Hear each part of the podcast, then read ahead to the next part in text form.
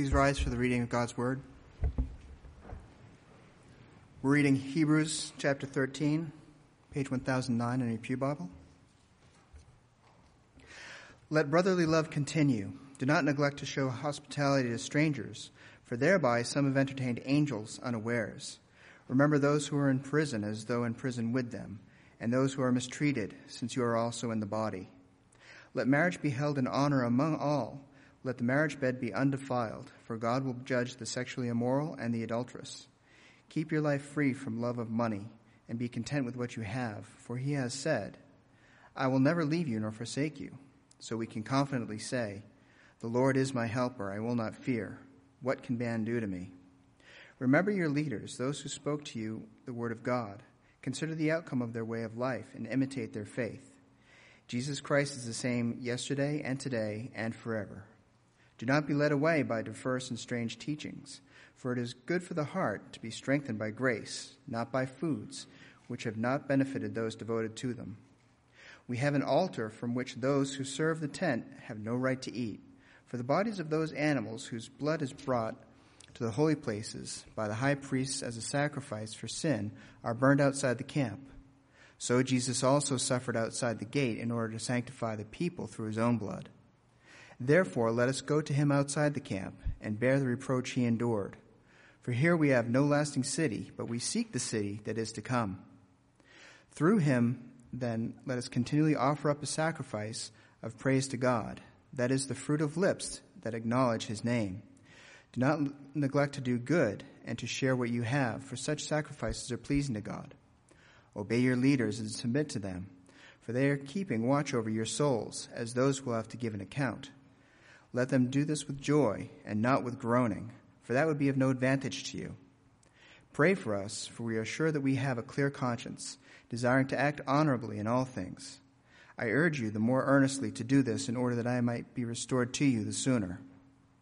Now may the God of peace, who brought again from the dead our Lord Jesus, the great shepherd of the sheep, by the blood of the eternal covenant, equip you with everything good that you may do his will working in us that which is pleasing in his sight, through Jesus Christ, to whom be glory forever and ever. Amen.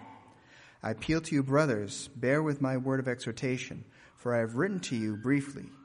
You should know that our brother Timothy has been released, with whom I shall see you if he comes soon. Greet all your leaders and the saints. Those who come from Italy send you greetings. Grace be with all of you.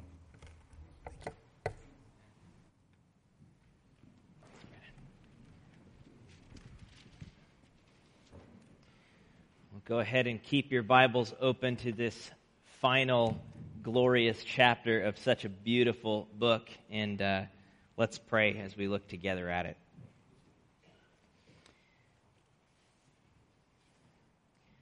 Father, we thank you that you are a God who speaks. We pray, therefore, that we would be a people who listen. And we need your help to do that. We need your spirit to give us eyes to see you and ears to hear you. And so, Lord, would you do that this morning?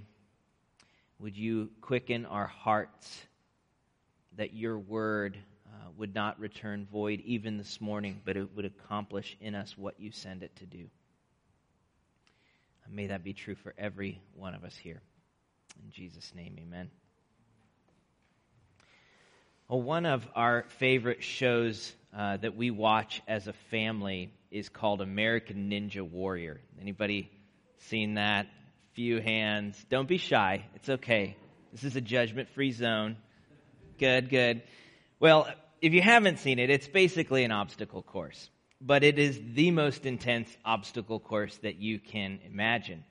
Uh, depending on whether it's like a qualifying round or a city final, athletes have to face six to ten obstacles like hanging onto a log while it spins down a track and not being thrown off, or uh, climbing challenges where you're not allowed to use your feet, it's just your grip strength climbing along some sort of thing, or uh, you know, jumping off of a trampoline and having to catch yourself between two walls and then walk along it. It's pretty remarkable. And of course, the, the climax of each uh, course is the warped wall, they call it. It's this 14 foot, now sometimes 18 foot wall that you literally have to run up and grab and pull yourself over. It is intense. It's really fun to watch. There's some ridiculously talented athletes. And those who make it to the national finals face not just one obstacle course, but four courses, four stages. Uh, the first uh, three have different obstacles on them, and then it all leads up to this final one where it's just one obstacle. You have to climb a 75 foot rope in less than 30 seconds. Uh, and if you can do all of that and make it to the end, you get $1 million at the end of the season. Uh, uh over nine seasons and 3,500 competitors, only two people have ever finished the whole thing. So it's pretty intense. And part of what makes it so challenging and so entertaining to watch is that many of the obstacles are unknown by the athletes going into the course. For some of them, the first time they'll ever try to do that is during their run. And so uh, you have to be able to develop general skills and a diverse set of strengths in order to apply them to a variety of unknown obstacles in the course of a season. And I think that there are a lot of uh, metaphors there for life in general, but specifically for what we see in Hebrews chapter 13. The, see, series of instructions that kind of don't necessarily feel like they all fit together, but they give us this uh, uh, application of the book itself to this variety of situations and often unpredictable uh, challenges that we need to be able to navigate if we're going to finish our race well in worship of Christ. The biggest difference, of course, is that it's not our strength that we're called to depend on, uh, but it's the strength of the one who equips us through the blood of the eternal covenant. That is our better Savior, King, and Priest, Jesus Christ. Now, Hebrews uh, 13, again, it's the last chapter of this book, a book that, as we've seen so far, uh, was written to an ancient church that was struggling to follow Christ amid great temptation and pressure to let go of Christ and to go back to the old covenant of Judaism. Uh, and in this final chapter, you know, we find a lot of the common features that you'll find at the last chapter of any letter in the New Testament. There's some personal greetings at the end. There's some final instructions, especially verses 22 to 25. But, but this is not a throwaway conclusion. He has packed this thing full of concluding instructions to put this book into practice. Uh, these instructions that show us not just what it looks like practically to endure and persevere in faith, as he's called us to for the whole book, but instructions that specifically show us what acceptable worship looks like under the new covenant in Christ. If you uh, were here last week or if you've read Hebrews 12, you'll remember that chapter 12 ended with, uh, it raised a question at the end. The final verses, uh, the author writes, Therefore, let us be grateful for receiving a kingdom that cannot be shaken, and let us offer to God acceptable worship with reverence and awe, for our God is a consuming fire. And the question that raises is what is acceptable worship? What does he mean? That we're supposed to offer this acceptable worship, what's he talking about? Well, that's the question chapter 13 is answering. Here's what acceptable worship looks like under the new covenant in Christ. And what we see here is that it's not defined primarily by ritual. That would be kind of the assumption of someone who's grown up under the old covenant. That's the assumption many of us come with today that, that there's this ritualized uh, feel or primarily a ritualized approach to worship. It's what you do when you go to church. It's what uh, you, the, the motions you go through or the, or the clergy up front goes through, that that's what acceptable worship entails. And of course, worship is not less than gathering. It's not less than having certain regular activities we participate in. Every worship service has a kind of ritual format to it, a liturgy, as we often call it. Whether it's formal and planned or informal, we always have a liturgy. But it's not the ritual of gathered worship that he focuses on in his answer here, but rather what we see in chapter 13 through all of these different instructions is that worship in the new covenant is defined by a whole life lived according to God's will for the sake of Christ. Not just what we do when we gather, but how we live and how we approach every situation in life. All of life is an act of worship in Christ. You might think of it of gathered worship is like going to the gym. Uh, gathered worship, you go to the gym to train, to equip, to uh, get in shape, right? It is essential. If you are an athlete, you're spending time at the gym.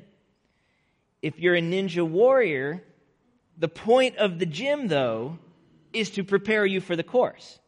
And so it's essential. You, you don't skip it, you need it, but the whole point is to get out and then live it. And so honoring God amid the diverse and often unpredictable situations of life, that's when we get onto the course. It's not just what we do when we gather, it's what we do when we leave. And we can summarize all of these diverse instructions um, that we have here in chapter 13, I think, under four categories, or four stages, if you will. And each of them has their own set of obstacles that you've got to overcome or endure uh, that you're likely to face in this process. Stage one I would call familial love, and that's verses 1 through 6. Stage 2 is following leaders, verses 7 to 8 and 17 to 19. Stage 3 is fruitful lips and loving fellowship, that's verses 9 to 16. And then finally, stage 4, which is the capstone that sums it all up, is a faithful life in verses 20 to 21. And so we'll start with stage 1 familial love, family love, brotherly love, verses 1 to 6. Uh, one of the remarkable features of this, I don't know if you call it a sport, I suppose you could call it a sport, this Ninja Warrior competition. Uh, one of the remarkable features is that the competitors that are in it really are a family. It's really interesting to watch that they're all competing against each other on the same course, and yet they love each other and cheer each other on. You never see the kind of trash talking, not even playfully, uh, when, when someone compete, completes the course, they're cheering for them, even if it means they put up a better time than, than them. Uh, when someone falls, they genuinely hurt with them and encourage them to get back up and try again. It's, a, it's really unique among sports to see that kind of family camaraderie among competitors. And the church, too, is a family. We are an even greater and more enduring family. We are an eternal family purchased and sealed by the blood of Christ. And so we ought to be marked by a deep, abiding family love. We are knit together for all eternity through Jesus. A deep and abiding affection, and, and as we too run our course together. And so we need to do that with a family love, a brotherly love. And that's the overarching theme of this first stage. If you look at the instruction in verse 1, let brotherly love continue. Let it abide. Continue to endure in family affection as you pursue Christ. And what that looks like, what brotherly love looks like, is then spelled out in four obstacles hospitality, compassion, marriage, and money. Obstacles that are going to test our endurance in several ways, uh, requiring us to overcome selfishness and indifference and self protection and self preservation in order to abide in a familial love that brings glory to God. And so the first obstacle we see is hospitality in verse 2, which tests our ability to roll with the unforeseen needs of others and the extent to which we're willing to loosen our grip on our stuff in order to help others.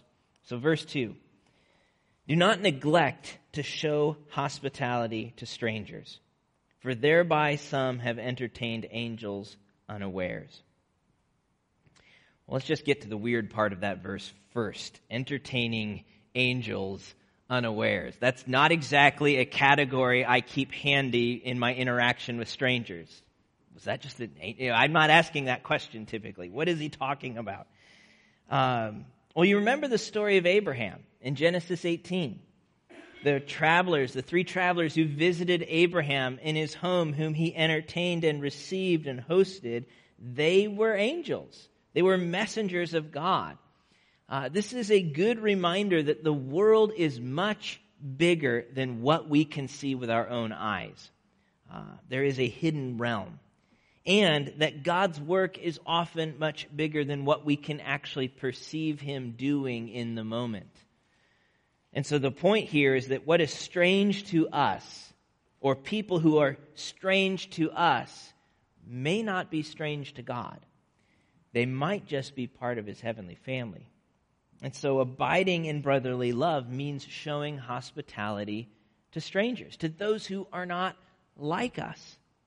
Denying ourselves, counting others more significant, and here's the hard one allowing ourselves and our busy lives to be inconvenienced by someone else. That's hard for us. We, we've just so organized every minute of our day planner that, that, that a need or a stranger comes along, we don't I don't know what to do with that. We need to make space for that. We need to welcome others into our homes, come alongside them in their needs, to show kindness in the same way that God has shown kindness to us. We too once were strangers, and God in His mercy met us. And so, brotherly love, family affection involves hospitality to strangers. That's the first obstacle on this stage one of the course. The second is compassion, specifically compassion toward those who are in prison for their faith, which requires us to remember those who've been sidelined because of their faith. Verse 3 Remember those who are in prison as though in prison with them, and those who are mistreated, since you also are in the body. You know, un- unless you are a defense attorney, there's probably only one reason that any of us would actually go visit somebody in prison because they're family. That's the main reason most of us would go through the motions and the rigmarole to try and get access to visit somebody in prison if that person was a family member. And that's the context in verse 3 here. Uh, now, it's a, it's a good principle and, and a good thing to go beyond our own family, to, to uh, remember the incarcerated, generally speaking. And our country's in need of a massive overhaul in prison reform. But that's all important. That's not exactly what he's talking about here, though. What he's talking about in the context of the book is those imprisoned or mistreated for their faith in Christ. That came up earlier in chapter 10. So he's talking about family members imprisoned for their faith, brothers and sisters in Christ. That's something we don't typically deal with in America, right? Nobody is worried about getting hauled off to jail. Uh, be, we might be mistreated, but we're not going to be imprisoned in our country. Not yet. And I don't think that that's likely to happen as long as we remain a democracy and those kinds of things. Uh, but it does happen all over the world. It does. And when it happens, do we stop and realize? And I'm asking myself the same question. Do we stop and realize that when it happens to those on the other side of the world, it's happening to our family? That those are our brothers and sisters in Christ? There has been more persecution against the church in the last 150 years than in the previous 1850 years before that. Does that bother us? Do we remember those in prison? It's kind of hard to visit them because we don't know who they are. But do we remember them? Do we pray for them?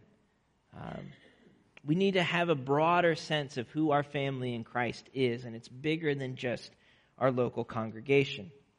So, remembering uh, with compassion, that's the second obstacle. The third obstacle is marriage. And here the challenge involves overcoming indifference and resisting self indulgence.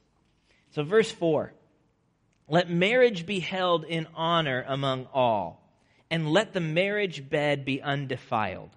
For God will judge the sexually immoral and adulterous. The family of God is called to honor marriage, uh, whether or not you are married. Uh, it is an institution established by God for our good, for the good of society, and for the ultimately for the glory of His name. And it's no secret we live in a world that no longer honors marriage. We just it doesn't. Uh, nearly 50% of marriages end in divorce in America.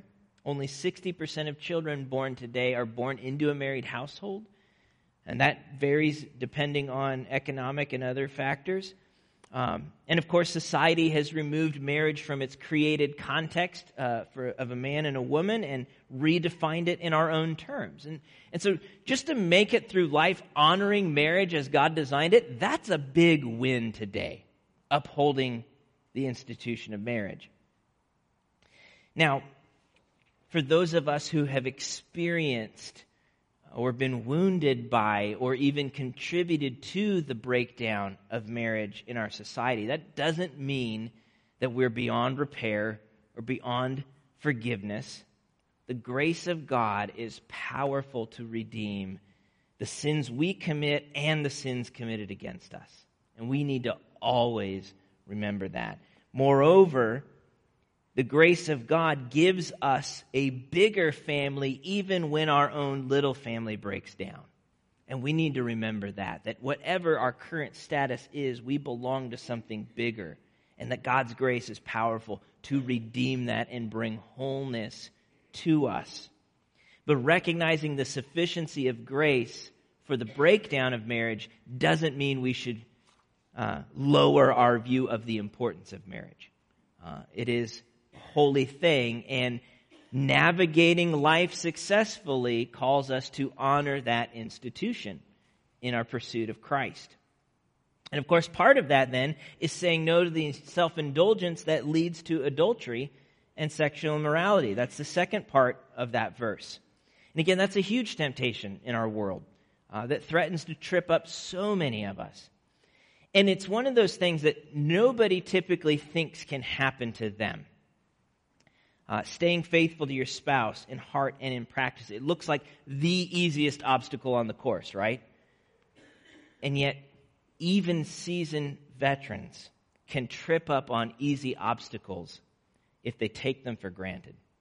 And so we need to not take our marriages for granted. We need to pursue our spouses, invest in our marriages.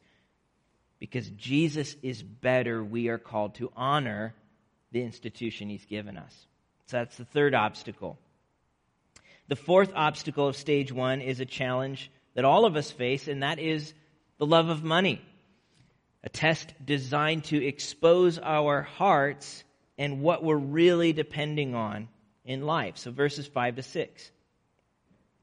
Keep your life free from the love of money and be content with what you have. For he has said, I will never leave you nor forsake you. So we can confidently say, The Lord is my helper. I will not fear. What can man do to me?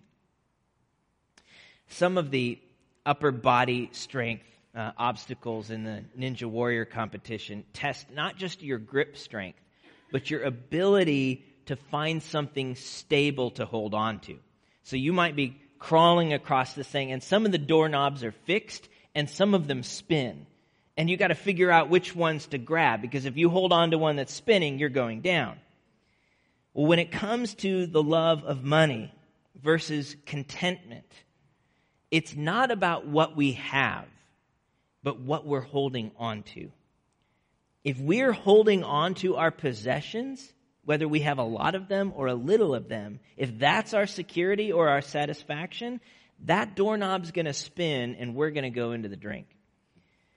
But if we're holding on to God Himself, if we really believe what He says here, that He will never leave us nor forsake us, if we believe that, if we're holding on to God Himself, then whatever happens in life, that, that that's part of His plan and an expression of His love, then we can be content regardless of our circumstances because we have God who's never going to leave us or forsake us and we can be confident in his help regardless of what this world throws at us, which makes us free, therefore, to open our hands and share with others rather than holding on to what we have as a kind of self preservation. It's amazing. Some of the most generous people I've met, ever met in life are those who have the least because they've got God and they know He's enough. It's really remarkable. So the challenges of family love are real. And, and you get through those obstacles and you could feel exhausted already, right? That's a lot to kind of try and navigate in following Jesus. That's just stage one. There are three more stages in this chapter of navigating obstacles, pursuing Christ, because there's more to life than familial love. And so, stage two, if you will, focuses on following leaders. Both those who've gone before us and have finished their race, verses 7 and 8, and those who are currently over us in our church context, verses 17 and 19. And here there are three obstacles remembering your leaders, obeying your leaders, and praying for your leaders. And all of those work together to, te- to uh, test our teachability and our humility and our commitment and engagement. With any sport, uh, you always remember the greats. You always remember the greats. Even when they're long gone, we still tell stories of the great athletes in a particular sport. Not just because there's so much to learn from them about how they did it, but because they inspired you to get into the game yourself. It is no different for the church. In verse 7, it says, Remember your leaders, those who spoke to you the word of God. Consider the outcome of their way of life and imitate their faith. That's the first obstacle of stage two, to remember your leaders. And most think that verse 7 is talking about leaders who have already finished the race, who are already with the Lord in heaven. And, and the difference being in verse 7, we're told to remember our leaders. In verse 17, we're told to obey them. And so verse 7 is kind of looking back on those who've gone before us. And what are we to remember? We are to consider not just their way of life, but the outcome of their way of life, what their pursuit of Christ produced in the end. They've already made it to the finish line. So so it's like if you're a rookie going through all of the old tapes and watching somebody's career and how it culminated, uh, you, you learn a lot in that process. You learn one, that you haven't arrived and you have a lot more to learn. But two, you see an example of someone who has persevered, someone I can imitate. And so in a church context, too, you know, remembering the leaders who've gone before us and finished their race, for me, I think of Garrett Van Wagenen. Gerrit was a lover of Jesus and a leader in this very church who, together with his wife Julie, they laid down their lives. They sold everything that they had. They moved to Haiti to love the least of these. He was a man who endured a difficult ministry context in Haiti and then endured an aggressive cancer and remained faithful all the way to the end. I want to be like that. I want to be like that. I mean, some of you might think of Wayne Anderson, the founding pastor of this church. Uh, others, you know, of different leaders you've had in your life in different church contexts. Remember them. Remember them. Consider the outcome of their way of life and imitate them. And, and the reason that we can still follow the example of those who've gone on before us is because the one that they were following hasn't changed and isn't going to. That's what verse 8 tells us. Jesus Christ is the same yesterday and today and forever. We're all following the same Savior. And so we can look back on the examples and remember our leaders. That's the obstacle, the first obstacle. The second is obey your leaders, verse 17. This one can be hard for some of us uh, because it really tests our humility and our trust. Uh, submitting to someone else means I'm not in charge. I don't have all the answers. That's not an easy posture for people in our culture today. And because authority is so easily and so often abused, it can be really tempting to just want to get rid of authority completely. But again, you go back to the athletic analogy. No serious athlete is going to ignore the instructions of their coach or their trainer. And so it is with the church. Uh, their calling, you know, leaders in the church, their calling is not to lord their authority over you. Their calling is to lay their lives down and serve you. That's what they've been charged by God to do. So look again at, at verse 17. Obey your leaders and submit to them, for they are keeping watch over your souls as those who will have to give an account. So, so understand that, that the elders here at Westgate, we're going to have to answer to God for how we care for you. That's a terrifying thought. And, and it's something we take seriously. We are not perfect. And if you know us, you know that. We're not perfect. We don't do it correctly all the time. We are trying to grow and continually trying to improve that. You'll actually hear more about that this summer. But we want to be faithful. Uh, we need your grace just as much as you need grace. We all need it. Uh, but there is a responsibility we're called to. And it's, and it's not to lord something over, but to serve you so you can succeed in following Christ. That's the point of leadership. And there is a way you can help us. Continuing in verse 17, as we seek to shepherd and equip you, let them do this with joy and not with groaning, for that would be of no advantage to you. you know, it, it's basically a way of saying, don't make it harder on your leaders than you have to. Remember that they too need the Savior just as much as you. And do the, let them do their calling with joy and not with groaning. Um, leaders are accountable to the congregation our authority is contingent on our faithfulness to the gospel. Keep all of those things in mind, but also remember the, uh, the context in which God has placed us and worship Jesus by obeying leaders. The third obstacle is then praying for your leaders. Verses 18 to 19. And here the author specifically is asking for prayer for himself and the apostles that they uh, might continue faithfully and might be reunited with this congregation as soon as possible. But you think about it, it's really a remarkable thing that, that here he just spent 13 chapters instructing this church, uh, warning them, encouraging them, and yet he needs this church just as much as they need what he has to say. He needs their prayers. His ministry is dependent on their prayers. And, and the point here is simple Again, your leaders need you just as much as you need them. Uh, they need your accountability, your encouragement, your engagement, and especially your prayers. So pray for your leaders. That's stage two, following leaders. Stage three, we find in verses 9 to 16. And it's a new theme and a whole new set of obstacles.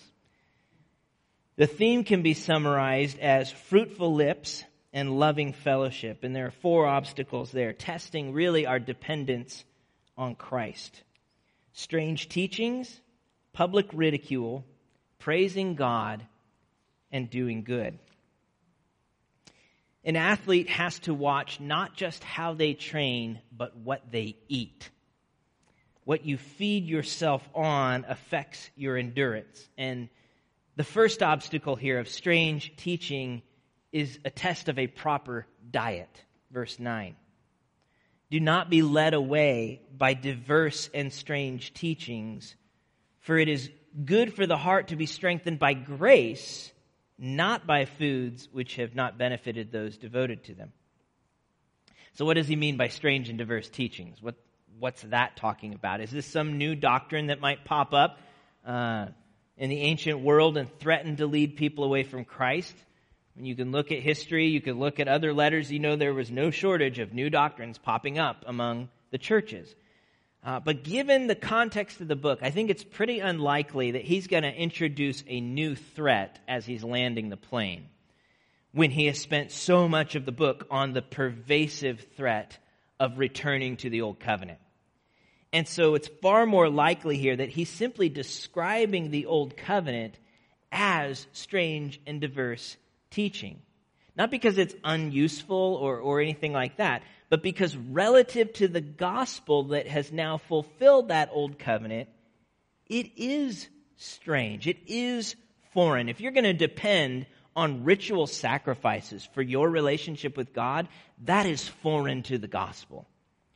That's foreign to the gospel of God's grace. That's the wrong kind of diet.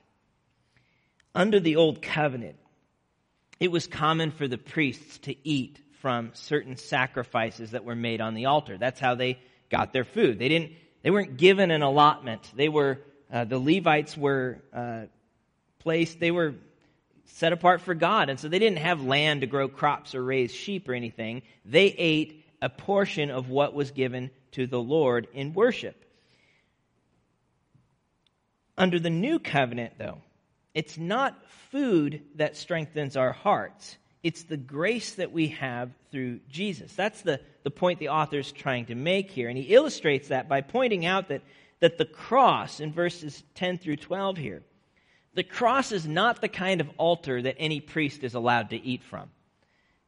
You're eating the wrong food. If you're trying to be nourished to follow God, that's the wrong kind of food. Rather, like certain old covenant offerings where the animal is, is then taken out and burned outside the camp, Jesus was sacrificed outside the city. It's a way of making a break with the ritual sacrifices of the old covenant, saying that, that now we rest in the finished work of Christ and live a life of whole, a whole life of worship to God to the glory of Christ.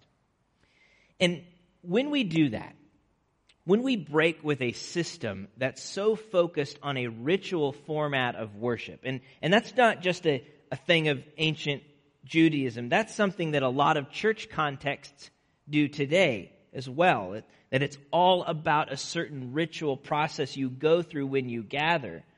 When you break with something like that, you will put yourself at odds with those who, consi- who continue to insist on that ritual driven form of worship, those who are booing you now from the stands. Which brings us then to the second obstacle of public ridicule. We will be ridiculed for breaking with the old covenant or with its imitate modern imitations and instead holding fast to Christ. Whereas the old covenant is a strange doctrine relative to the gospel, those who hold fast to the gospel become strangers in a world dominated by ritualistic worship. And, again, what, what we're talking about here is the kind of worship that you can go to on Sunday morning and walk away from, and you are no different. And in fact, it doesn't even matter if you showed up that week, as long as you get there every now and then, and it, because it's all based on whatever the clergy does up front. And, and so it's the kind of worship where you can go through motions, but never have your heart engaged, never be called to follow Jesus, and never be called to trust in his finished work. That's what we're talking about. And, and when you grow up in that context and then leave it for the gospel, you will face ridicule. You will be accused of abandoning the family and, and, and, and so on there's a ridicule, ridicule you will receive. There's a cost in holding fast to Christ. And so there's a test of, am I really going to depend on Jesus, even if it costs me my reputation with those whom I love? But the author here says, embrace that ridicule. Embrace the strangeness of being counted a stranger. Yes, the ridicule hurts, and that rejection that you might receive uh, can be devastating, but what a privilege to share in the sufferings of Christ. Jesus suffered outside the gate. Therefore, verse 13, let us go to him outside the camp and bear the reproach he endured. For we have no lasting city. For here we have no lasting city, but we seek the city that is to come. So public ridicule is hard being ostracized for your family because you no longer participate in a ritually driven worship context can be hard, but Jesus is worth it. The third and fourth obstacles um, kind of bleed into each other in verses 15 to 16. And they show us the kind of sacrifices that actually please God. So these sacrifices don't. Bringing offerings to Him on an altar, no, not good. We don't make those kinds of sacrifices. So what kind of sacrifices do please God? That's what he answers here. Uh, and, and it's what, it's the fruitful lips of praise and the loving fellowship that does good to others. You know, the most passionate runners on a ninja course are often those who are running for someone other than themselves. And there's often these dramatic backstories that they'll tell before the competitor gets up. And, and they're often quite moving. Uh, but the most passionate ones are often running for someone that they love, like a lost one, or, or, or for a cause that they're invested in. And so these final two obstacles show us that, that running well requires getting our eyes off of ourselves and onto the glory of God and the good of others. So, first, verse 15 running for the glory of God through a sacrifice of praise. Through Jesus, then let us continually offer up a sacrifice of praise to God that is the fruit of lips that acknowledge his name. So, what kind of offering does God actually pleased by? One of praise uh, praise, declaring who he is, uh, describing what he's done. And then, second, doing good. That's verse 16. Do not neglect to do good or share what you have, for such sacrifices are pleasing to God. So, doing what is right, loving your neighbor, praise that goes upward to God, goodness, service that goes outward to others.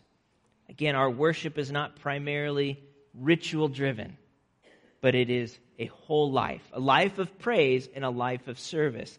That's what brings honor to God.